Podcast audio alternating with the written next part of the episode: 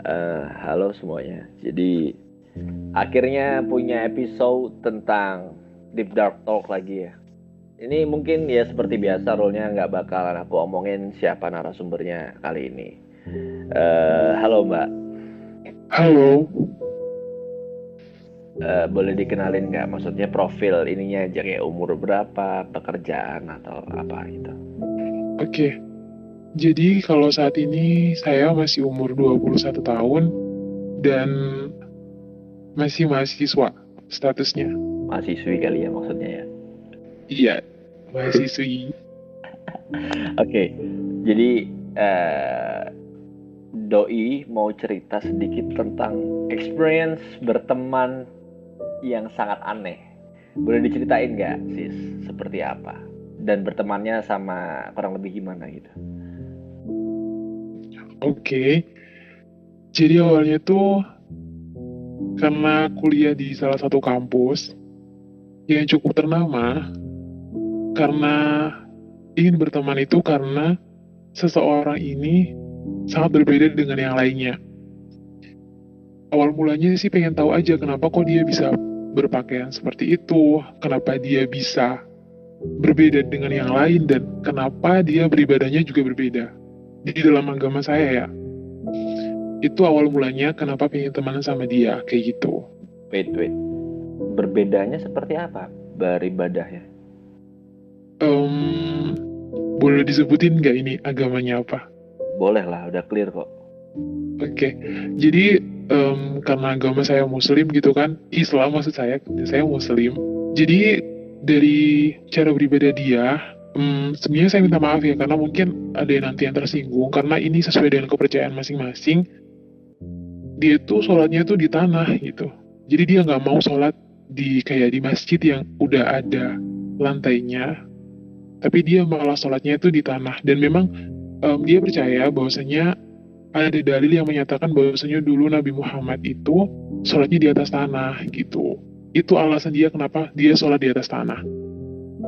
Terus yang kalau berbeda secara pakaian, itu um, dia menggunakan surban seperti Nabi Muhammad gitu. Ternyata dia maksudnya kayak masih memakai itu sampai saat ini walaupun udah banyak banget baju-baju trendy-trendy yang bisa dia pakai gitu. Oke, ini sebenarnya buat yang dengerin jangan salah kaprah ya. Kadang ada orang yang terlihat baik, tapi mungkin kenyataannya tidak. Seperti itulah ya kurang lebih ya. Ya, bisa jadi. Oke. Okay. Setelah itu kamu berteman sama beliau ini. Kok beliau sih? Ya gitu lah ya. Ya, jadi karena bertemannya itu karena kita tiba-tiba satu organisasi dan karena dia itu terlihat sangat misterius gitu kayak kok bisa ya dia seperti itu gitu. Akhirnya cobalah untuk menanyakan gitu, kenapa kok bisa kamu seperti ini gitu. Dari situlah saya mulai tahu siapa dia ini sebenarnya dan apa alasan dia seperti itu. Kayak gitu awalnya. Oke, berarti kamu kenal dia sebagai teman kampus lah ya? Iya, teman kampus satu organisasi. Organisasi kerohanian, kayak gitulah bisa disebut kayak gitu pertemananmu berjalannya seperti apa nih? Apakah kamu cukup dekat atau sekedar kenal atau sampai di level apa?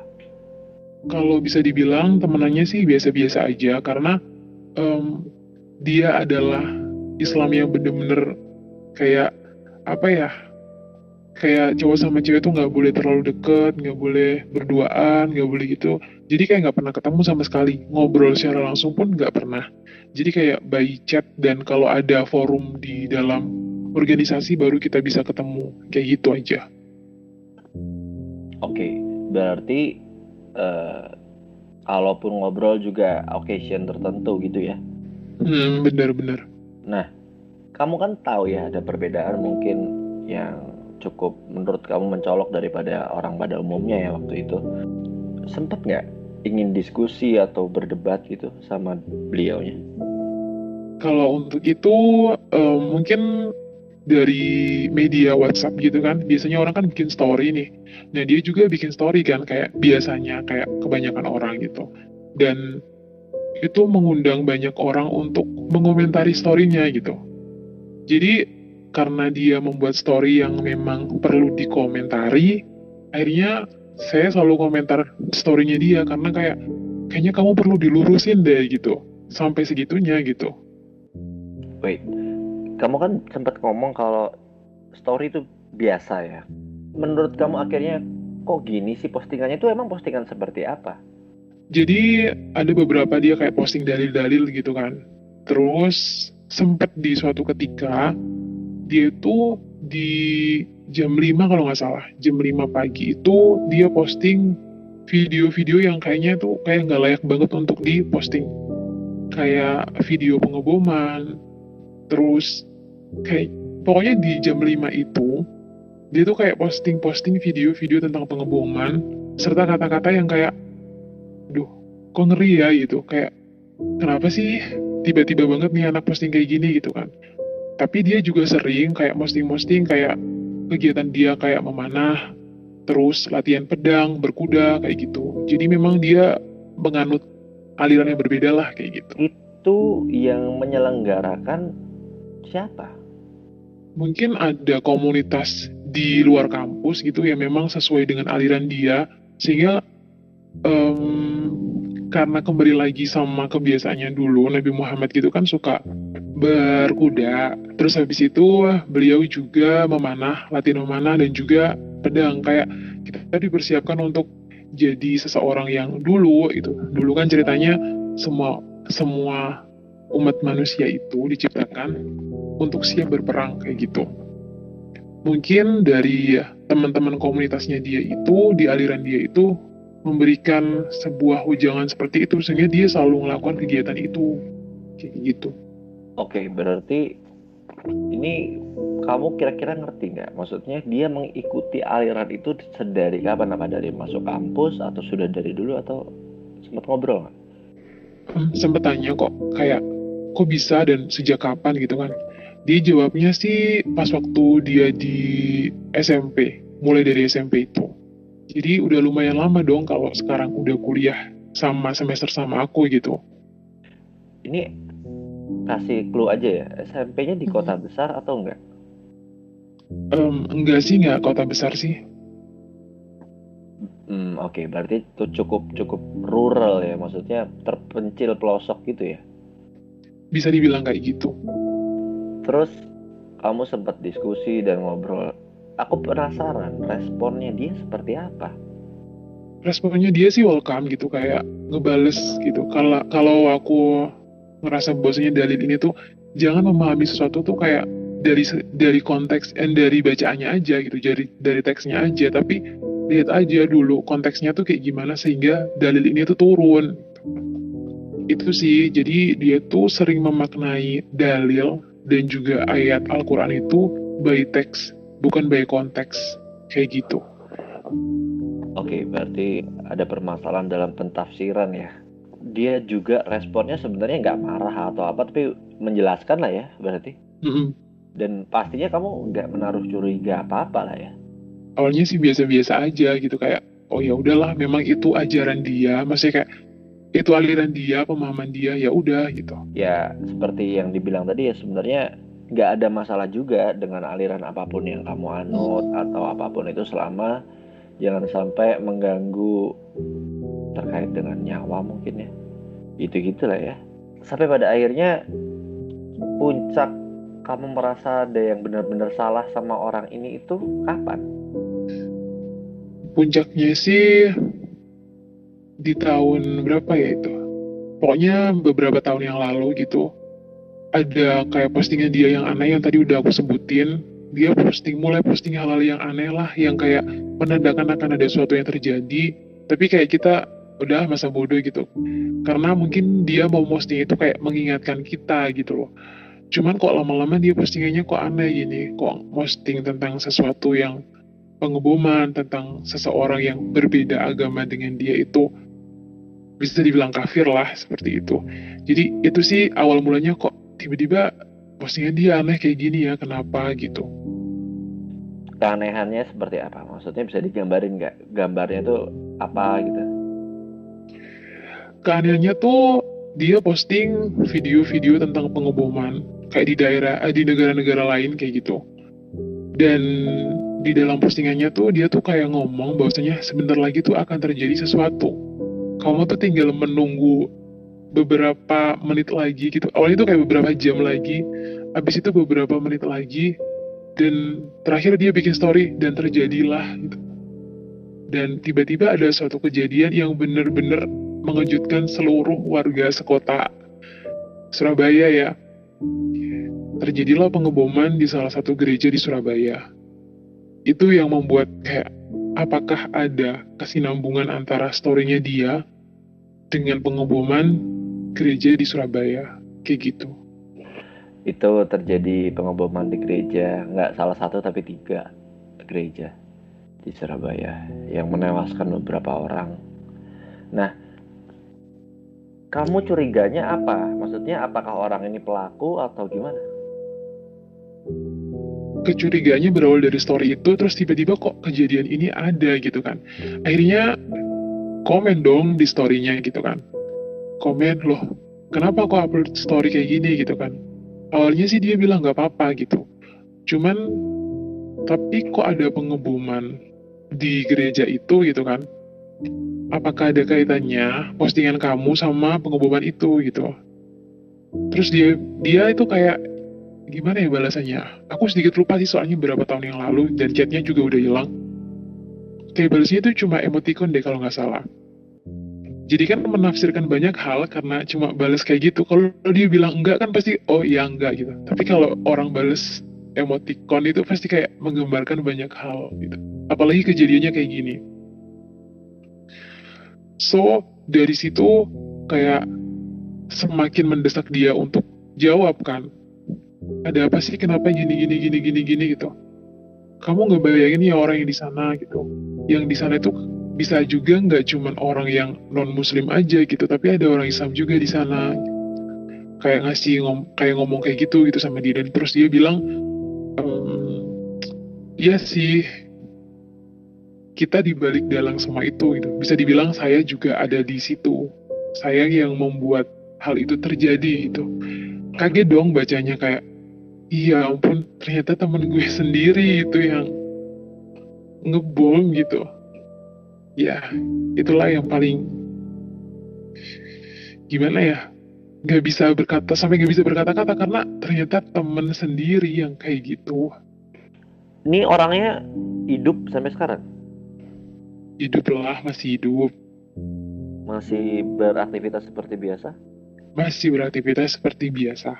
Cuman itu apa namanya um, pasti dicurigai dong. Maksudnya kayak adalah jalur pencurigaan ini banyak banget gitu kan. Kecurigaan yang muncul gitu. Akhirnya dia juga sempat kayak bisa dibilang sembunyi gitu kan.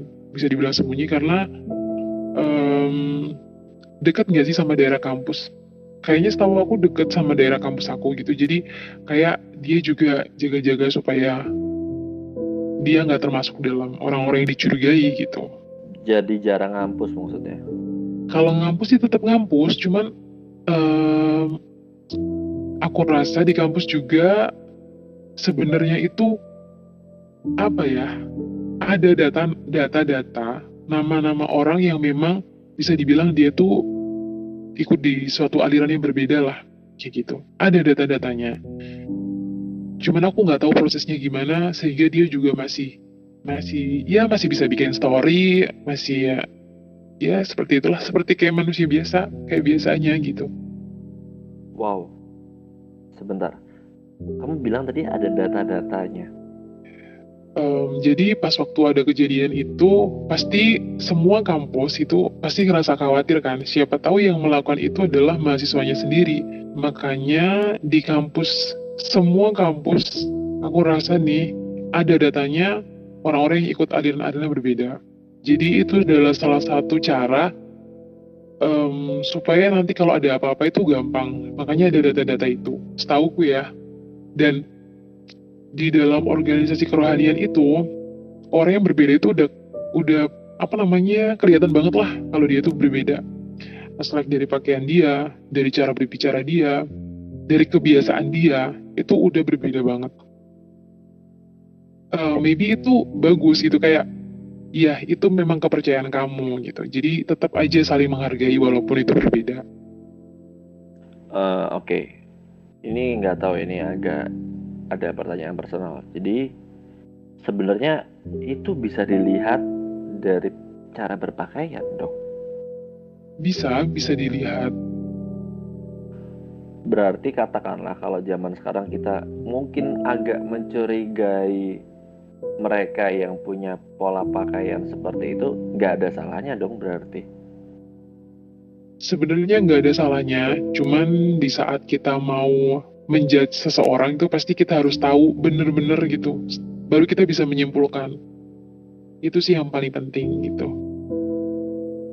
Karena ini aku pribadi nggak tahu ya ketika misalkan nih sudah cukup berciri-ciri seperti itu misal. Mm -hmm ya masa aku mau ngobrol sama orang itu?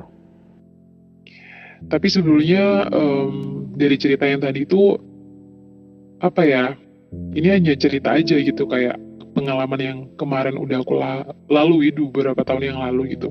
Jadi mungkin kalau ada yang maybe keluarganya atau gimana ya minta maaf banget lah kalau memang bisa mengingatkan luka kembali gitu. Karena takut banget gitu kak.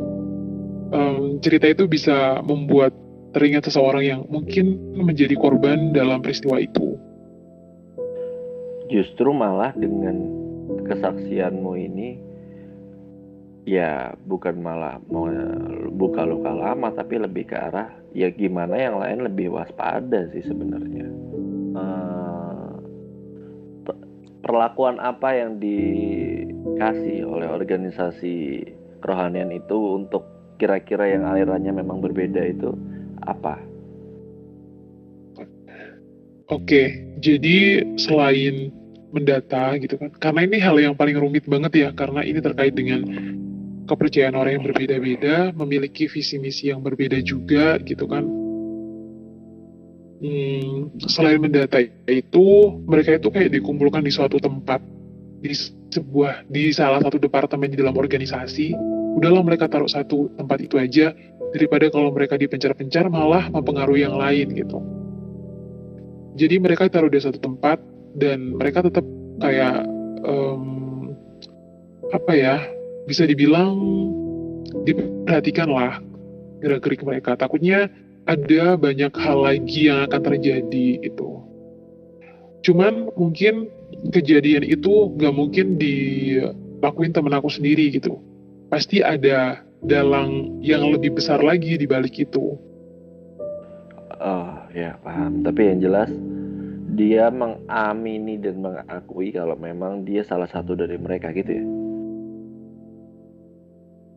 Iya bisa dibilang kayak gitu. Nggak ngerti lagi sih harus komentar apa. Cuman kok bisa orang itu segitu pedenya ya mengakui kalau dia adalah bagian dari sindikat kejahatan itu loh aku nggak berusaha mewajarkan itu ya pasti nggak wajar tapi apa yang membuat dia pede ya Iya bisa jadi um, adanya doktrin-doktrin yang buat dia tuh kayak merasa bahwasanya halal nih kalau bisa memberantas orang-orang mohon maaf ya kafir gitu terakhir kira-kira untuk orang di luar sana yang menemukan mungkin ciri-ciri yang cukup mencurigakan, misal apa pun itu ya. Hmm. Apa kira-kira pesanmu buat mereka? Pesan untuk kalian semuanya nih, sebenarnya sih yang paling penting kita harus saling menghargai satu sama lain, karena berbeda itu menurut aku juga indah gitu. Walaupun kita berbeda, kita juga harus tetap saling menghargai dan kalaupun kalian melihat hmm, seseorang yang terlalu berbeda dan mencolok di dalam agama saya gitu kan it's okay kalau memang mereka nggak melakukan sesuatu yang bisa membuat merugikan kalian lah kayak gitu jadi ya udah itu adalah keputusan mereka itu adalah pilihan mereka mereka mau pakai apa mereka mau melakukan apa itu terserah sama mereka itu kepercayaan mereka dan saya harap sih semoga nggak akan pernah terjadi kayak gitu lagi karena udahlah kita di sini sama-sama punya pemahaman masing-masing, punya kepercayaan masing-masing, ya udah percaya aja. Kayak gitu sih. Oke. Well thank you ya udah mau ngobrol di podcastku. Iya. Uh, ya wes, uh, buat yang udah dengerin, thank you juga. Jangan lupa dengerin podcast gue yang lain. Stay safe, stay healthy, stay positive, and see ya.